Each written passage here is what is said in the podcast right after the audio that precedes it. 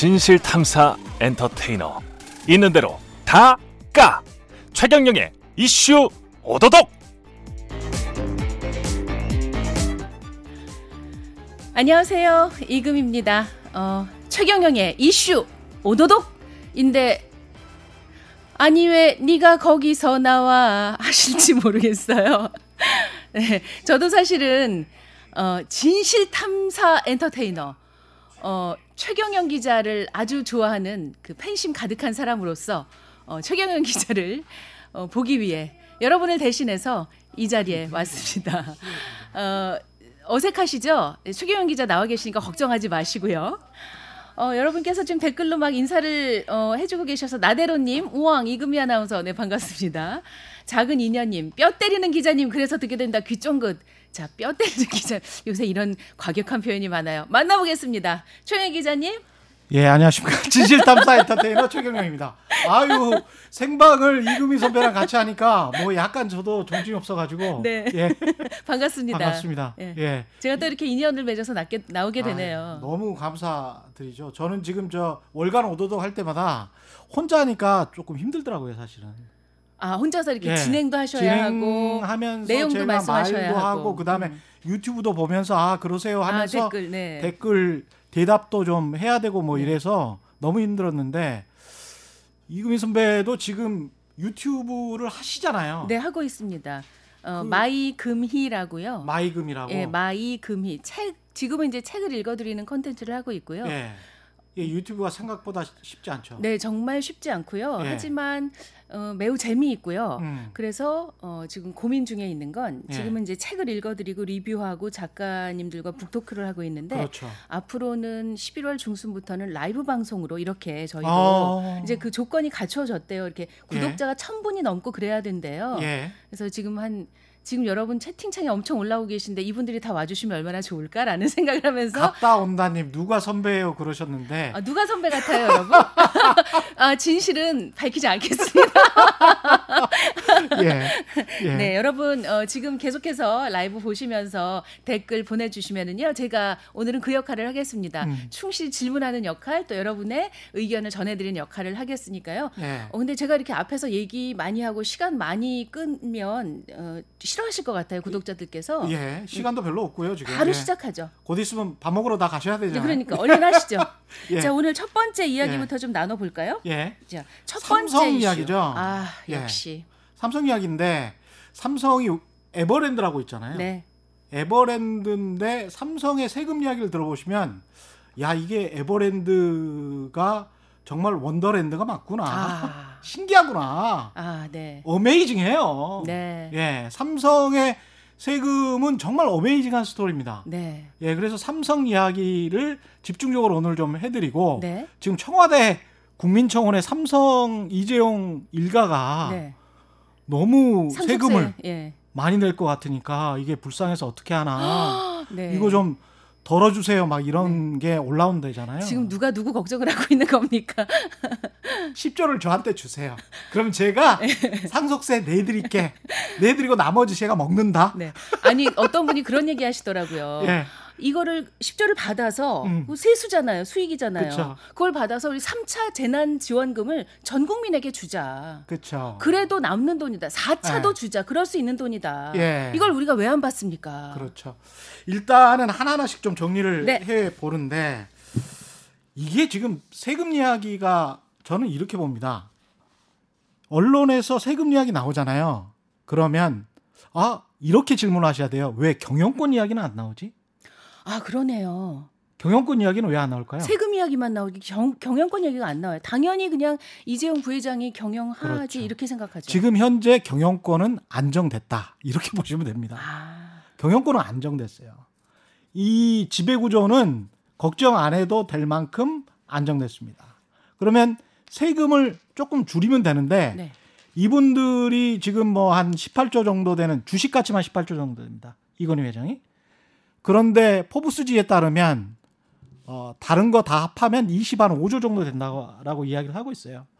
사실은 저도 이제 이건희 회장의 부동산을 이건희라는 이름으로 돼 있는 그분의 생년월일까지 제가 다 알, 알죠 사실은.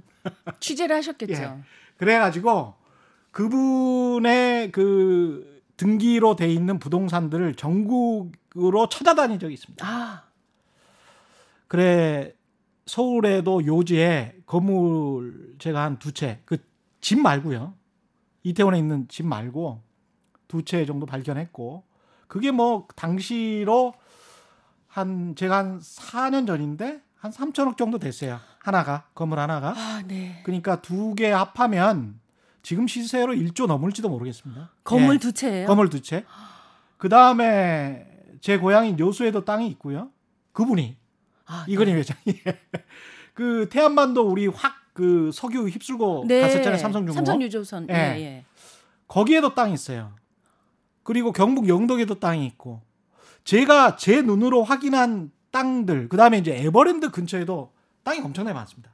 이건희 회장 개인 명의로. 아, 그러니까 이거는 삼성의 삼성의 계열사와 삼성 그 삼성물산이 주로 땅이 많거든요. 네. 건설사가.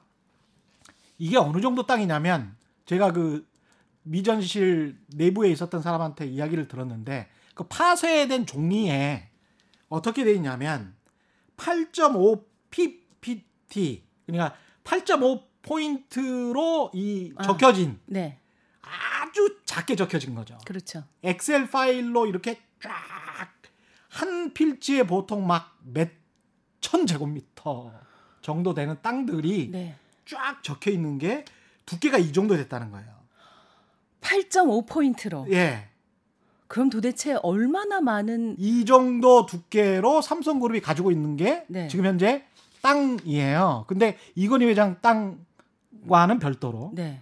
그래서 삼성그룹의 실제 제- 자산이 얼마냐라고 이야기할 때 지금 언론에서는 축소해서 자꾸 뭐 주식 가치로만 따져서 뭐 400조네 뭐 이렇게 이야기하잖아요. 우리가 IMF 외환위기 이후에 그 땅에 관해서는 왜냐면 그때는 IMF 이- 이전에는 매출을 부풀리고 그 회사를 부풀려서 빚을 많이 져가지고 기업 경영을 그랬죠. 했잖아요. 예. 그거 하지 말라고 그냥 장부가치 그대로 둬라 이런 식이었어요.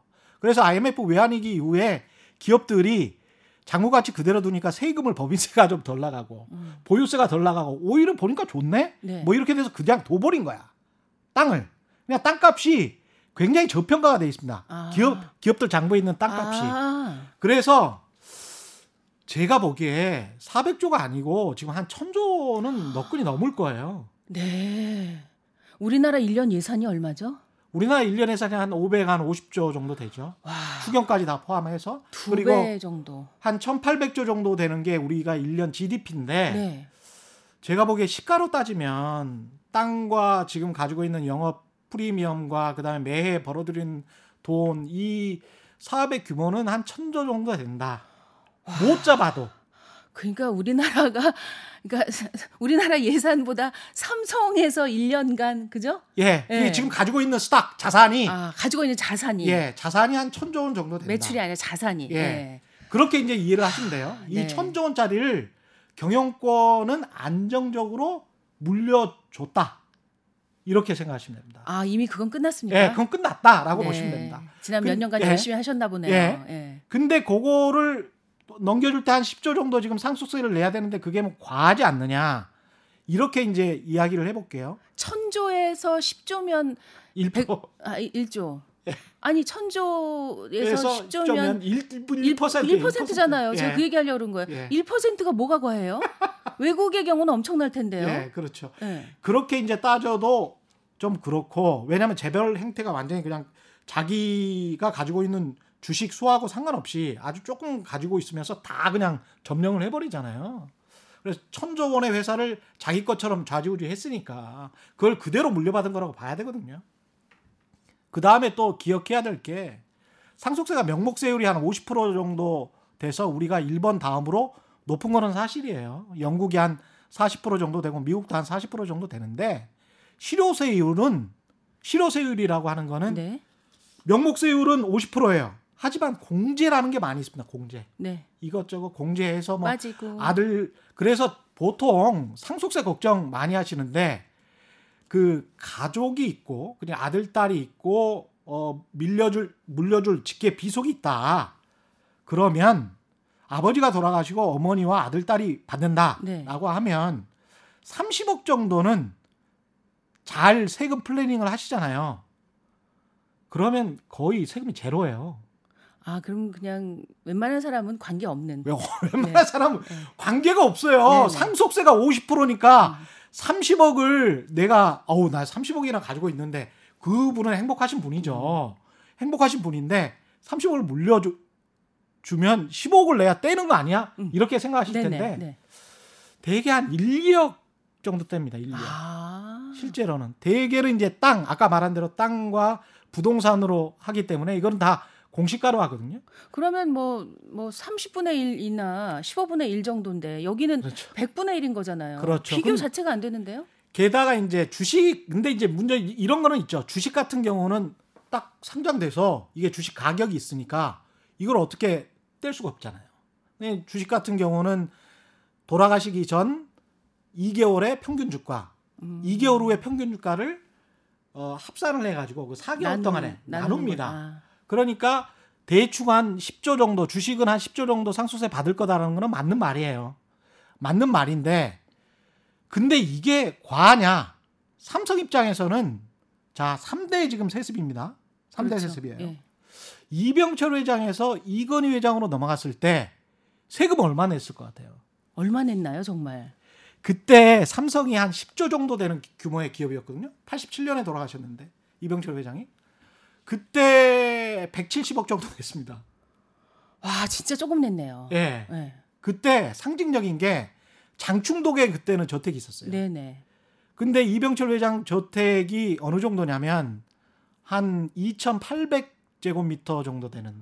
어, 그럼 도대체 그러니까 어느- 한 900평 정도 되는 거예요. 대지가 네 거기서 축구도 하겠네요. 어마어마합니다. 공시가가 지금으로 따져도 한 150억 정도 돼요. 네. 예. 장 근데 상상이 안 갑니다. 예, 그거를 공짜로 이건희 회장 일가가 받았어요. 어떻게요? 어떻게 받았냐면 공익재단에 공익재단에 넘겨버렸어요. 삼성의 공익재단에. 그러면 공익재단에 기부를 하면 상속세가 0이에요. 아. 상속이나 증여세가 0입니다. 네. 그리고 난 다음에 공익재단에서 기부를 했으면 공익재단 사람들이 와서 살아서야 됐을 거 아니에요. 그렇죠. 예. 근데 이건희 회장 일가가 계속 살았어요. 거기. 아. 거기에서 계속 살고 그 저택에서 살면서 나중에 매매를 한 걸로 해요. 네. 공익재단으로부터 샀어. 사, 산 걸로. 그냥 취득세만 낸 거죠. 그럼 훨씬 적겠죠. 훨씬 적습니다. 네. 취득세는 뭐 2% 3% 그때 당시 한 4% 3% 정도 되니까 뭐 그냥 3%인데 그 단독 주택의 공시가는 그때는 굉장히 낮은 때였고 우리가 기억해 보시면 아시겠지만 2006년부터 주택에 관한 실거래가를 신고하게 돼 있잖아요. 네. 그러니까 그 전부터는 그 전에는 모두가 다운 계약서를 작성했었을 때입니다. 아, 네, 많이 그게 예, 그래서 최근에 뭐 이렇게 청문회 같은 건 문제가 되죠. 그렇죠. 예. 전부 다운 계약서를 작성했을 때이기 때문에 1987년 뭐 90년 뭐 이럴 때는 뭐 100% 다운 계약서인 거죠. 그러니까 공익재단과 이 사람 이건희 사이에서 다운 계약서 작성해서 그냥 대충 취득세 내고 그리고 그냥 가서 원래부터 계속 살았었고 그럼 공익재단이 아니라 사익재단이었던 셈이네요. 그렇습니다. 그죠? 근데 회사들도 안 그랬냐 그러면 그때 당시에 무슨 삼성통신 있었고 뭐 여러 가지 회사들이 있었거든요. 그 주식들도 당시에 이병철에서 이건희로 넘어갈 때 다 공익재단으로 넘긴 다음에 아, 그 다음에 매매하는 형식 집만 그런 것이 아니라 전부 다 그랬어요. 주식까지. 그러니까 176억밖에 안낸 거예요.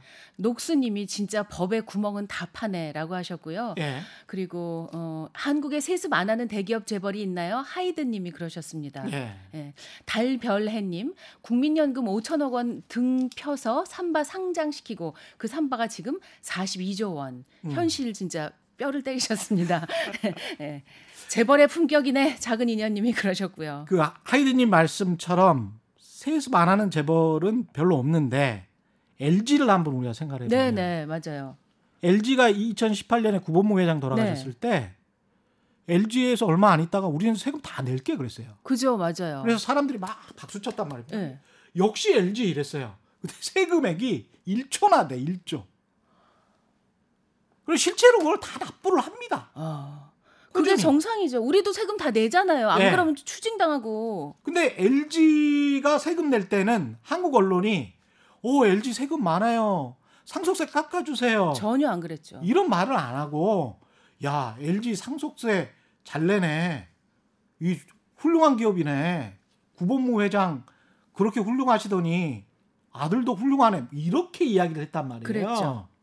근데 지금은 상속세가 너무 세요. 깎아주세요. 이러는 거예요. 근데 언론에서. 언론에서 이건희 이병철에서 이건희로 넘어갈 때도 이렇게 편법을 써서 했는데 또 깎아달라는 거는 이건 좀 아니 이 협상의 대상이 될 수가 없죠. 예, 어떻게 좀- 이걸 깎을 수가 있어요? 그러니까 삼성이 빨리 이 상황을 정리를 했으면 좋겠어요. LG처럼 다 내겠다. 다 내겠다. 네. 먼저 선언하시면 얼마나 멋있습니까? 아니 정말 삼성은 세계적인 기업이고 예. 우리가 해외 나가 보면 삼성 간판만 봐도 얼마나 자랑스러워요. 막 예, 뿌듯하고 막 사람들이 삼성 휴대전화 쓰고 그러면 외국인들이 그렇죠. 그 우리나라에서 만든 거야. 알지? 삼성, 샘성 우리나라 거야. 막 그렇죠. 얼마나 우리가 자랑스러워요. 정말 자랑스러울 수 있게 해주세요. 그러니까 그거를 다 내시고 그리고 10조를 내면 이 경영권이 뭐 어떻게 돼? 뭐 이렇게 막 고민을 하시는 분 그냥 삼성이 어떻게 될까 봐. 저기 그걸 왜 우리가 걱정해야 되나요? 아니 그게 네. 너무 애국심이 이제 네. 아니 이제 알아서 그- 잘하겠죠. 예. 근데 이제 그 애국심도 제가 인정을 해 드리는 측면에서 말씀드리면 아니 10조를 낼 수가 있어요. 제가 계산을 해 보니까. 예. 예. 제가 계속 이건희 회장님 땅을 쫓아다니는 입장에서 봤을 때는 아 어떻게 어떻게 내면 되겠다. 예. 그냥 계산이 나와요. 왜냐하면 지난 한 6년 동안에 회장님 돌아가시기 전에 병석에 누워 계셨을 때가 6년이었잖아요. 아, 예. 그 6년 동안에 이건희 회장을 포함해서 이건희 회장 일가가 받은 배당금이 약 한 3조 원 가량 됩니다. 아 있네요. 그 일단 3조. 예. 근데 3조 원이 있고 3조 원을 받았죠. 근데 그거를 해마다 계산을 해 보면 5천억이잖아요. 아 6년이니까 6년 동안. 나누기. 예. 6, 5, 30이니까 이걸 배당 성향을 한 100% 올릴 가능성이 높다고 지금 주식시장에서 이야기를 하는데 배당 성향을 높이면 1조가 되죠. 그 무슨 말인지 잘 모르겠어요. 제가 경알못 주알못이라서. 매년 5천억씩 이건희 일가한테 주는 배당을 네. 두 배씩 주면은 1조가 되는 거죠. 왜 두 배를 줘요? 아 이게 이 사람들이 세금 내려면 그 배당금을 많이 예. 회사에서 삼성물산이나 삼성전자에서 많이 해주는 게 이 회장님들한테 좋겠다라고 해가지고 아 그게 다른, 다른 주주들한테도 좋겠다 뭐 이러면서 왜요? 이 왜요라고 이제 자꾸 물어보시면 네.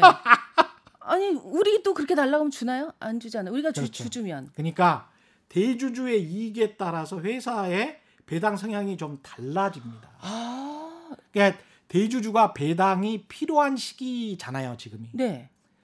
그러, 그리고 안 그래도 자본을 많이 축적해놨어. 잉여금이 많아. 네. 삼성전자는 특히 그렇죠. 그러니까 그거를 어, 급여를 올리는 것보다는 배당을 올리는 게 낫겠다라고 이사회나 대주주가 판단을 하는 거죠. 그러면서 배당 성향을 높이면 네. 주식시장에서는 박수를 쳐요. 네. 왜냐하면 주주들이 많으니까. 아. 예. 그러면 이제 주가도 올라가겠죠. 네. 그런 어떤 주식시장의 투자자들도 꼬이게 하고 그리고 본인들도 이득을 챙기고 그러면서 배당 성향을 높여서 한 1조 정도씩만 줘도 어, 한 5년 동안에 5조가 되지 않습니까? 그러네요. 예. 근데 이 세금이라는 거는 상속세는 5년 동안 연납을 할 수가 있어요. 아, 나눠서 내면 되네요. 나눠서 내면 됩니다. 그러면 자 5조 있죠.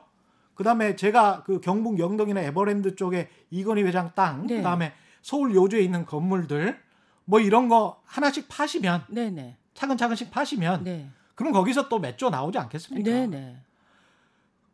그리고 지금 현재 이재용 씨가 가지고 있는 자산이 한 8조 정도 돼요. 8조 정도. 근데 우리가 인간적으로 그걸 뭐 어떻게 하자는 얘기는 아니고 물려받은 게 있으니까. 예. 아니 그러면 그러면 낸 거잖아. 그러니까 아니 남는데요. 왜 걱정을 지금, 하냐고 왜? 지금 계산해 주신 걸 대충만 예. 해도 남아요. 그 다음에 네. 정 힘들면 제가 그 가르쳐 드릴게. 네. 최태훈 회장이 하시, 하셨던 것처럼 네, 네. 주식 담보 대출을 받으시면 됩니다. 음. 주식 담보 대출을 받으시면 아주 저리로 음. 이재용 회장이 주식 담보 대출 받는다는데 금리가 얼마나 낮겠습니까? 그러니까요. 예. 야, 나 삼성전자나 삼성물산으로 해서 아주 낮게 받을게. 그리고 난 다음에 배당을 20년, 30년 받아서 나중에 갚으면 되잖아요. 네. 세금 낼 수 있다니까. 충분히. 5년 동안. 네.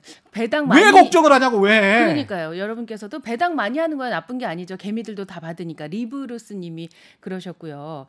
어, 나대로 님. 언론들이 왜 쌈성을 걱정해? 라고 하셨고요.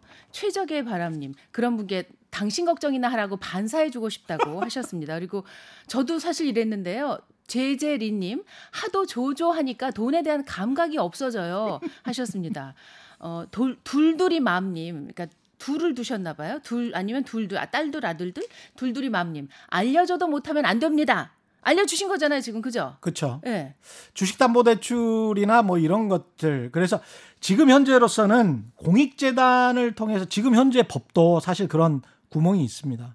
그래서 이재용 회장이 마음만 먹으면 부회장이 마음만 먹으면 이병철에서 이건희로 넘어갔던 그 방법 그대로 삼성의 공익재단 성실공익법인으로 등록돼 있는 게 한 4개가 있어요. 전체적으로 공익법인은 14개 정도 되는데 성실공익법인으로 등록된 데에는 주식을 그렇게 증여를 할 수 있습니다. 기부를 할 수 있는데 그네 개에다가 그냥 나눠서 삼성전자하고 삼성물산 하고 그 이사회가 거수기 노릇을 하면 그 주주들은 그, 그 의결권은 주식의 의결권은 그대로 사실상 자기가 행사하는 것처럼 돼버리는 그런 상황이거든요.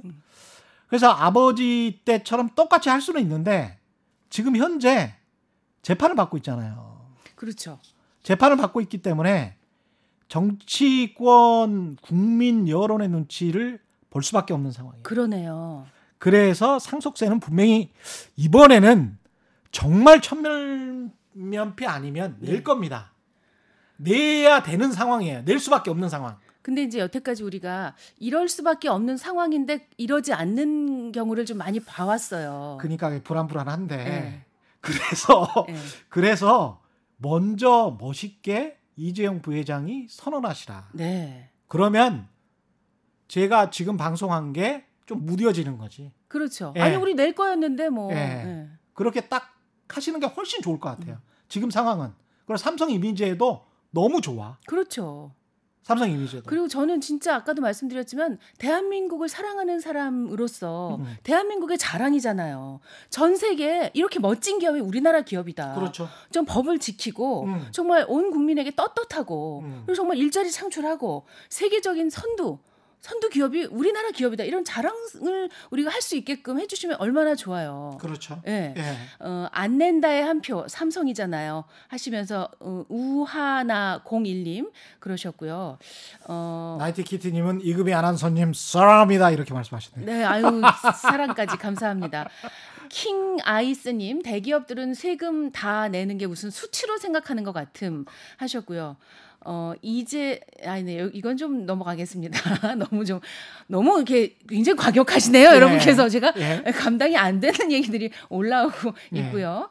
어 강현자님이 누구시죠 하고 물어보셨는데 아 네 저는 어, 오늘 일일 진행을 맡은 이금이라고 합니다. 네. 세금 정당이 내고 제 말이 이 말이에요. 세금 정당이 내고 역사책과 교과서에 남아보자. 행복진이님. 그렇습니다. 아, 역사책에 남을 일이고 교과서에도 그렇습니다. 남을 일입니다. 그럼요. 음. 그리고 이번에 이제 발인이 끝나서 제가 좀 속 시원하게 말씀드리는데 어, 로이터도 그렇고 BBC도 그렇고 이건희 회장 돌아가셨을 때 사실은 이제 한국 언론은 막 그 특히 이제 고인이 되신 분들에 관해서는 우리가 좀 평가를 후하게 해드리잖아요. 아이 그리고 예. 또 그게 인간적으로 그리고 물론 이제 삼성을 세계적인 기업으로 키운 것에 관해서는 저도 그 공로는 충분히 인정해야 된다고 봅니다. 근데 외국의 언론들도 똑같은 이야기를 하면서 그러면서 계속 그 문제를 짚어요. 그 두 번이나 아 네. 두 번이나 뇌물 공여 등의 혐의로 유죄 확정 판결을 받았습니다. 그리고 두 번이나 사면을 네. 이게 한국 사법사에 진짜 없는 일이에요. 이분만 이러셨어요. 그리고 이런 엄청난 중범죄에도 불구하고 외국 같으면 미국 같으면 한 30년 감방가 계셔야 되는데 그리고 어마어마한 벌금을 내죠. 예.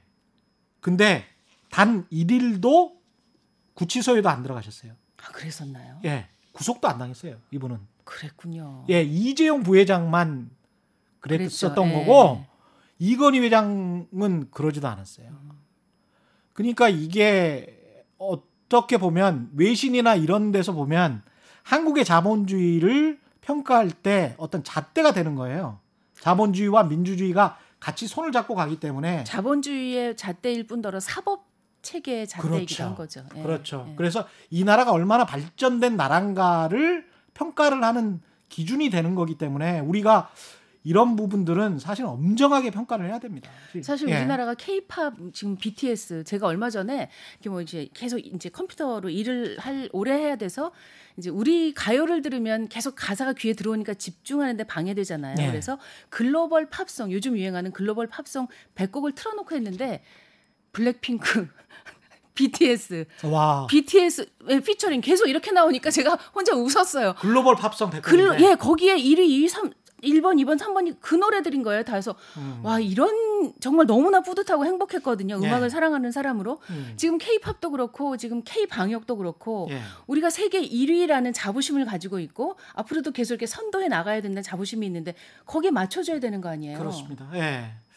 그런 측면에서 삼성이 global standard로 제품 서비스는 많이 했거든요. 그러면 다른 노동, 인권, 환경 뭐 이런 것들도 이제 같이 사법 이런 것들도 같이 이제 global standard가 되면 우리가 진짜 선진국 되는 거죠. 노블리스 오블리제가 바로 이런 거 그러- 아니겠습니까? 노블레스 어블리제까지도 아니에요. 아, 예, 예. 기본. 예. 기본. 아주 예. 기본. 예. 네. 기업만 멋지고 오너는 복합 범법자라고 어, 정말 센 분들이 많으시고 예. 최적의 바람님께서 예. 그러셨고요. 어, K 기업은 망신이라고 진짜 애나가님이 그러셨는데 그렇지 않으려고 이제 우리가 이런 그렇죠. 얘기를 하는 거고요. 음. 어, 우리나라는 민주주의지만 경제는 공정한 시장 경제가 되려면 아직 멀었다. 재벌 봉건주의다. 피 떼구리님 그러셨습니다. 어, 삼성이 먼저 정치에서 손을 뗀다고 선언하고 지금 있는 정치 변호사들 다 정리한 후 기업에만 몰두해야 그리고 불법 편법을 선동한 경영진들 다 몰아내야 시장에서 인정받고 국민들에게 인정받죠. 아 제가 닉네임을 못 읽었네요. 올라가 버려가지고요. 어, 모두 노동자들의 피땀이죠. 미호님. 아, 그렇습니다. 제가 이 얘기 하고 싶었는데요. 그렇죠. 물론 경영자들께서 훌륭하셨죠. 예. 그렇지만 경영자께서 혼자 일구는 것이 기업이 아니잖아요. 예. 수많은 정말 백혈병 걸려서 고생하셨던 그런 예. 반도체 근로자 여러분을 비롯해서 수많은 분들이 피땀 흘려서 애쓰지 않으셨다면 어떻게 세계적인 기업이 됐겠습니까? 맞습니다. 네. 요것과 관련해서 제가 딱 한마디만 global standard가 뭔지에 관해서 말씀을 드리자면 제가 뉴스타파에 있을 때 두 군데에다가 그 한 군데는 텍사스 주정, 주정부고 한 군데는 한국 정부입니다. 그래서 박근혜 정부 시절인데 그 삼성에서 나오는 화학물질이 도대체 뭐냐? 삼성전자에서 나오는 화학물질이 그 삼성의 에, 한국 공장 그리고 우리나라 정부 모두 다 영업 비밀이라고 알려줄 수가 없다고 했어요.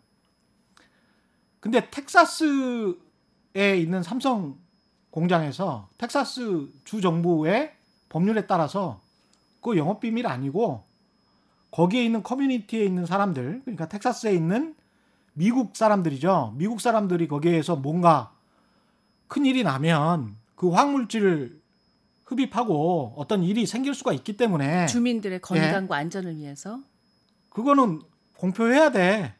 그래서 알려줘야 된다라고 정보 공개에 따라서 뉴스타파 기자에게 알려줬습니다. 그걸 제가 수집을 해서 보도를 시켰던 데스킹 역할을 했었는데 이게 global standard예요. 이게 자꾸 그 미국이랑 비교를 하시는데 미국이 어느 정도로 환경이나 그 지역 사회의 미국 국민들 노동자들을 생각하는지를 좀 같이 좀 비교를 해보시면 한국은 지금 굉장히 떨어져 있는 거예요. 그런 측면에서.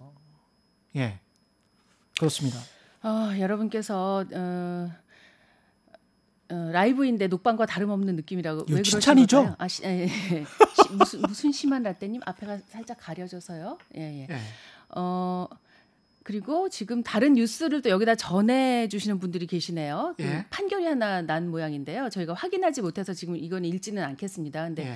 계속 얘기가 올라오고 있어서 그냥 올라오고 있다는 것만 말씀드립니다. 김상민님 개천에서 용나는 세상은 이미 없어지고 대기업은 계속 업종을 확대하고 언론은 대기업을 대변하다 못해 종으로 전락하고라고 말씀하셨고요. 어, 소니는 이미 금융과 엔터 산업으로 탈출했어야 돈의 힘을 아는 거라고 사이비님 그러셨습니다. 최경영 좋아요. 김매 매킴님 그러셨습니다. 아유 최경영 기자 좋아하시니까 다들 여기 들어오셔서 이렇게 이 시간에 황금 같은 시간에 보고 계시겠죠. 맞습니다. 이재용 부회장이 아들에게 승계하지 않는다는 약속 지켜질까요? 강성윤님 질문하셨습니다. 그때 가봐야 알죠. 그렇죠. 왜냐하면 이것도 있지 않습니까? 꼭 기억하십시오. 2008년에 김용철 변호사가 폭로를 했었을 때, 야 이병철에서 이건희로 넘어갔을 때 차명 계좌로 그 임원들한테 다 해서 그거 다 이건희 거였는데 세금 다 탈세했어. 이걸 김용철 변호사 폭로한 거잖아. 그 핵심이. 근데 그래서 그때 막 그 부랴부랴 다시 이제 세금 냈단 말입니다. 차명 계좌는 이건희 걸로 다시 하고 그리고 난 다음에 약속한 게 뭐였냐면 1조 원을 사회에 환원하겠다고 했어요. 기억나십니까? 1조 원. 2008년도에 한 12, 3년 지났죠.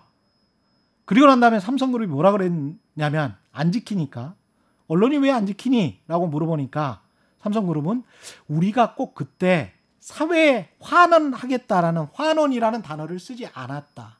정말 그랬어요. 예. 어, 기억이 안 나네요.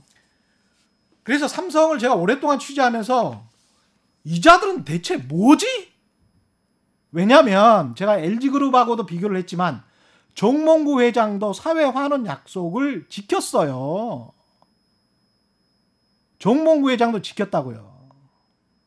비슷한 어떤 안 좋은 사건 때문에 사회 환원 약속을 했습니다. 비슷한 규모로. 지켰다고요. 다 돈을 냈어. 근데 약속을 해. 2008년도에. 그리고 이, 그랬군요. 이러니 이러니 누가 믿겠냐고 이걸. 그러니까 그때 가봐야 안다는 말이 바로 그 말씀이시군요. 그러니까요. 이게 지금 황당한 거예요. 삼성의 행태는. 예? 그리고 매일 자기들한테 우호적인 대부분 우호적이죠. 대부분이 우호적인 네. 언론이고 언론들. 사실 공영방송이니까 이렇게 그 광고에 따라서 저희가 춤을 안 추니까 마음대로 이야기할 수 있는 거지.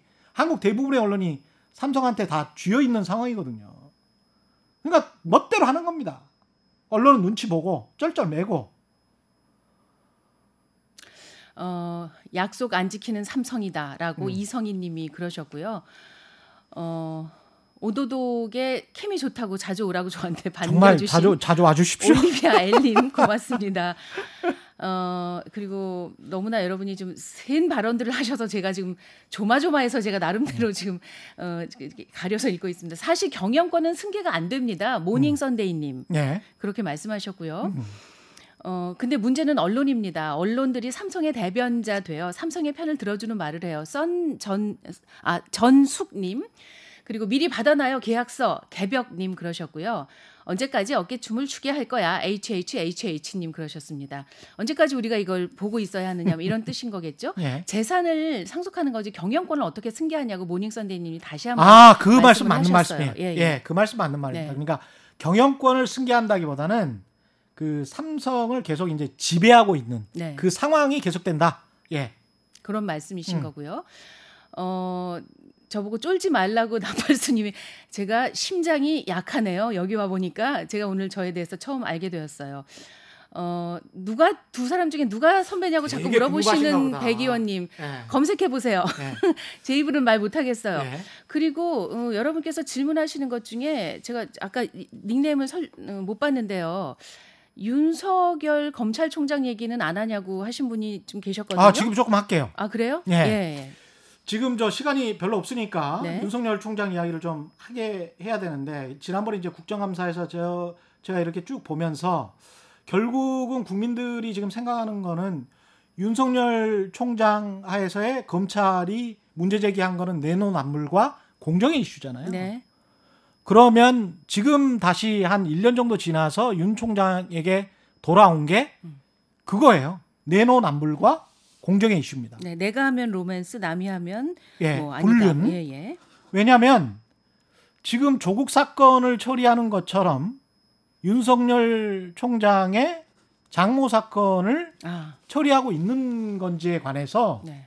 사람들이 굉장히 이거 뭐지?라고 생각할 수밖에 없어요. 부인 사건도 있지 않습니까? 예. 별개로 또. 이게 지금 얼마나 재밌는 사건들이냐면 제가 짧게 짧게 요약을 해서 말씀을 드릴게요. 제일 처음에 제기됐던 사건은 2003년도에 송파구 오금동에 있는 스포츠센터에 근저당 채권을 매입하면서 공동 동업자랑 매입을 하는데 매입하고 수익이 나면 반땡을 하자라고 약정서를 했는데 그 약정서가 사실은 진짜였냐 가짜였냐 법원 가서 위증했냐 법무사가 돈을 받았냐 안 받았냐 이 사건인데 네. 그 사건의 진실을 떠나서 2003년에 근저당 채권을 매입한다는 게 무슨 말인지 아세요? 저 같은 사람한테 물어보시면 진짜 안 돼요. 제가 대부분- 전혀 없거든요. 대부분 모르실 거예요. 그리고 2003년에 제가 KBS 스페셜과 비슷한 한국 사회를 말한다라는 프로그램에 PD로 있었는데 그때 건설사 회장들을 막 쫓아다녔던 때 이 근저당 채권 매입이 아주 유행이었습니다. 왜요? 이게 IMF 외환위기 때 네. 미국 사람들이 한국 인들한테 가르쳐 준 거예요. 이게 우리가 생각해 보시면 IMF 이전에는 건물을 그냥 사지 근저당 채권을 매매를 하지는 않아요. 무슨 차이가 있나요? 근저당 채권을 매매를 한다는 거는 그 스포츠 센터가 가령 천억짜리면 근저당 채권이 100억짜리다. 그럼 100억에 사서 아주 적은 돈으로 그 스포츠 센터의 사실상의 소유- 소유주처럼 행동을 하면서 스포츠 센터가 나중에 매각이 되면 높은 가격에 매각이 되면 이 근저당 채권 내가 한 99억에 샀거든요. 이 그 장모 장모와 이 동업자가 99억에 산 거를 한 150억에 팔았단 말이에요. 그 매각되는 순간에 이 채권을 변제를 해줘야 될 거 아니에요. 네. 그래서 그 한 딱그 타이밍 한 3개월에서 5개월 정도 채권만 빨리빨리 매매해서 먹고 빠지는 아, 신종 금융 매매 한국에서는 그랬어요. 네. 그게 미국에서는 오래 전부터 있었는데 그게 IMF 외환위기 이후에 우리가 받아들여서 한 매매 기법인데 아 이거를 한 거예요. 제가 2003년에 이런 취지를 했었는데 주로 건설사 회장님들이 하시는 방법인데 거기에는 많은 그 세입자들의 피눈물이 들어가 있는 겁니다. 이거는 사실은. 아, 그게 왜냐면- 문제네요. 왜냐면 건물에 들어가 있는 사람들은 있잖아요. 그때 보증금이랄지 뭐 다 떼이자, 떼이잖아요. 못 받아요? 못 받아요. 왜요? 왜냐면 그런 식으로 매각이 되면 다 쫓아냅니다. 조폭을 이용해서. 와. 그럼 그 권리관계 분석을 하고 조폭을 통해서 쫓아낼 수 있는 그 경비까지 그 코스트까지 감안을 해서 그게 권리관계 분석이에요. 사실은 아주 그래서 우리가 무슨 용역 깡패 뭐 네. 그런 이야기 하잖아요. 그게 성행한 언제부터 성행했지라고 생각해 보시면 2000년대 초반 이후부터 그렇게 된 거예요. IMF 이후. 이게 근저당 채권의 슬픈 역사입니다. 이게 신금융기법이라고 하는 것들이 그만큼 밑바닥에 있는 서민들의 눈물을 안고 살아가는 거예요. 아니 집에서 쫓겨난다는 건 삶의 터전이 없어진다는 거죠. 그렇습니다. 이거는 자기 삶의 뿌리가 흔들린다는 거거든요. 그렇죠. 수많은 사람들에게 그런 일을 하고 그런 수익을 얻었다는 거잖아요. 그렇죠. 그런 그런 식의 그러니까 수익을 얻는 거고 정말 이 사람은 뭐 불, 불법이냐 뭐 합법이냐 이거는 나중에 무슨 뭐 사무소 위조네 뭐 장고증명서를 위조했네 나중에 이제 나오지 않습니까? 이런 것들을 다 떠나서 하는 기법들이 그 다음에 어떤 거를 하냐면 도이치모터스 주가 조작을 하는데 그게 네. 2009년부터 2010년까지 이렇게 되거든요. 근데 이것도 우회 상장을 코스닥으로 해서 그래서 그 다음에 주가 조작을 해요. 근데 우회 상장은 어- 언제부터 유행을 했냐면 2006년부터 유행을 했어요. 그러니까 아주 초기에. 한 3년 차 터를 두고 터울을 두고 제가 보기에는 이게 굉장히 뛰어나신 분이에요. 정말 신금융기법에 뛰어나신 분이고 그때 이제 본인 장모와 그 지금 부인으로 계신 분이 전주로 전주로 같이 도이치모터스 주가 조작에 들어갔다. 아. 이게 경찰 내사 기록에 나오는 이야기고 네. 이분들이 언제 결혼을 했냐면 윤석열 총장과 부인의 결혼은 2012년에 결혼합니다. 그 후, 후네요 그러면. 그쵸? 예. 경찰이 내사 종결을 한 건 이 도이치모터스 주가 조작 사건에 관해서 내사 종결을 한건 2013년이에요. 결혼 이후네요. 좀 이상하죠. 예, 좀 예, 그러면 경찰에서 내사를 하면 전화라도 한단 말이에요. 전화라도. 아, 당신 여기 전주로 나왔는데 여기에서 뭐 아. 경찰이 전화라도 하지 않겠습니까? 그렇죠. 보통. 예, 그 대상자에게. 예, 대상자에게 음. 참고인 소환이라도 하겠죠. 예, 피의자가 아니라고 할지라도. 네, 네. 근데 그때 윤석열 총장은 당시에는 뭐 대검 공안부 이쪽에 있었을 텐데 알았을까 몰랐을까? 어, 그 이분 말에 의하면 이분이 어떨 때는 부부가 경제 공동체라고 부부가 일심 동체라고도 하시고 어떨 때는 상관없다고도 하시니까 잘 모르겠어요.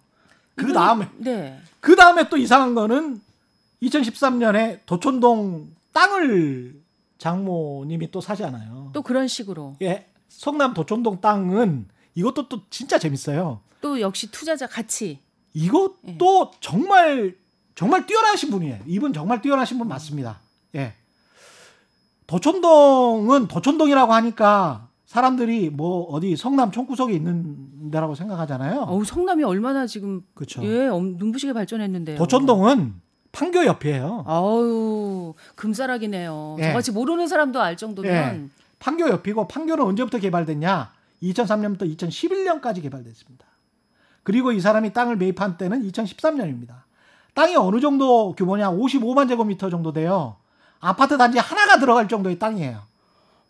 나중에 팔 때도 누구한테 파냐면 부산에 있는 건설사한테 팔아. 아 건설사의 자회사한테. 어마어마한 규모의 뭐 뭡니까 이게? 그러면 이게 이거는 용도 변경이랄지 이 여러 가지가 들어갈 수밖에 없는 그린벨트랄지 여러 가지 이야기가 스토리가 될 수밖에 없는 게 성남의 도촌동 땅입니다. 근데 이거를 그렇게 위험 부담을 안고 들어가서 지금 나온 거 가장 불법인 거는 돈 3억 가지고 있잖아요. 땅이 한 지금 땅 자체가 감정가가 174억짜리예요. 네 근데 3억 가지고 사요. 어떻게요? 나 돈 있어라고 하고.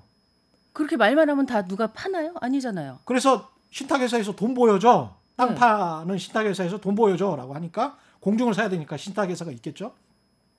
그래서 돈 보여줘라고 하니까 가짜 잔고 증명서를 만듭니다. 가짜로요. 예. 그거는 밝혀진 거야. 가짜 잔고 증명서를 만들어요? 근데 가짜 증, 잔고 증명서를 만든 사람이 윤석열 총장의 부인 회사에 있는 감사야. 아 이렇게 연결이 되네요. 이렇게 이게 뭐지?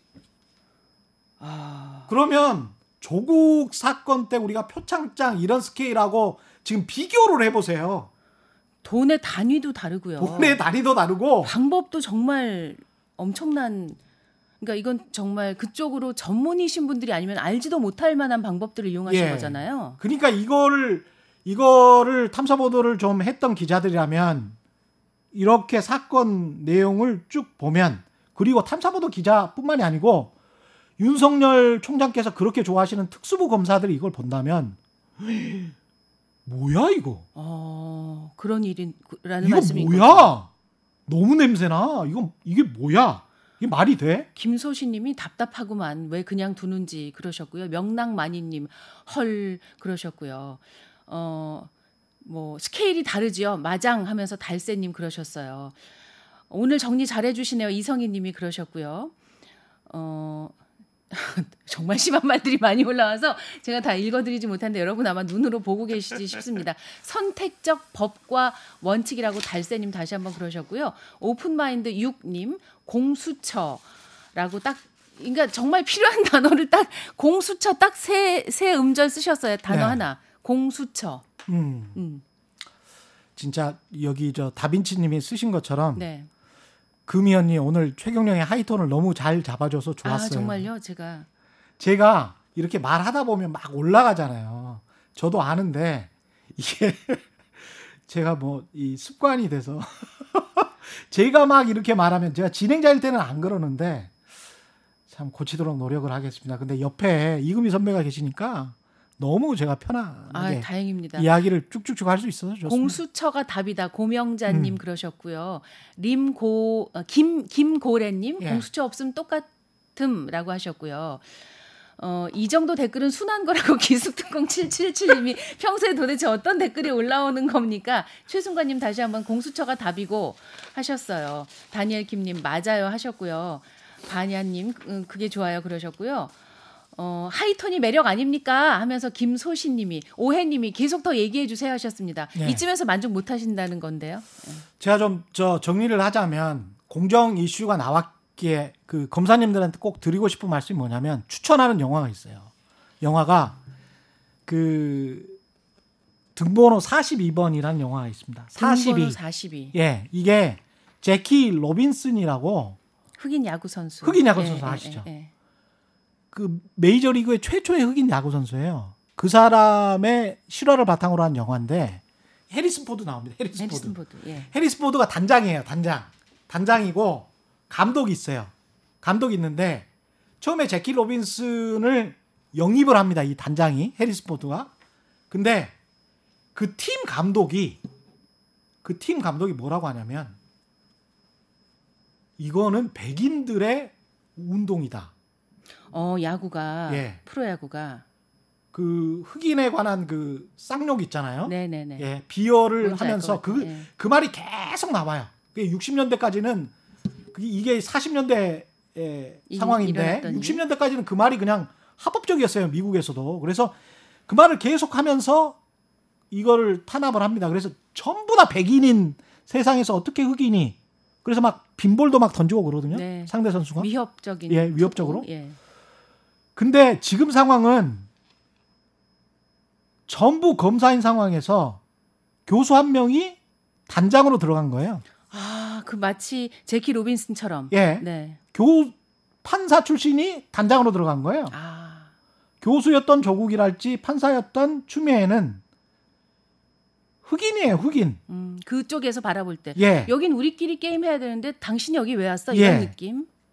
지금 외부에서 바라보는 거는 고삼님들을 바라보는 시각이 그거예요. 그때 46년도에 미국 메이저리그의 백인 선수들은 흑인이 메이저리그에서 뛰는 것을 부당하다라고 생각했어요. 부당하다고요? 예, 부당하다. 아, 그 정도였군요. 예. 인종차별이. 부당하다. 이건 말이 안 된다. 어떻게 감히? 여러분이 지금 검사님들이 생각하시는 게 그런 생각이라는 게 드문드문 많이 보여요.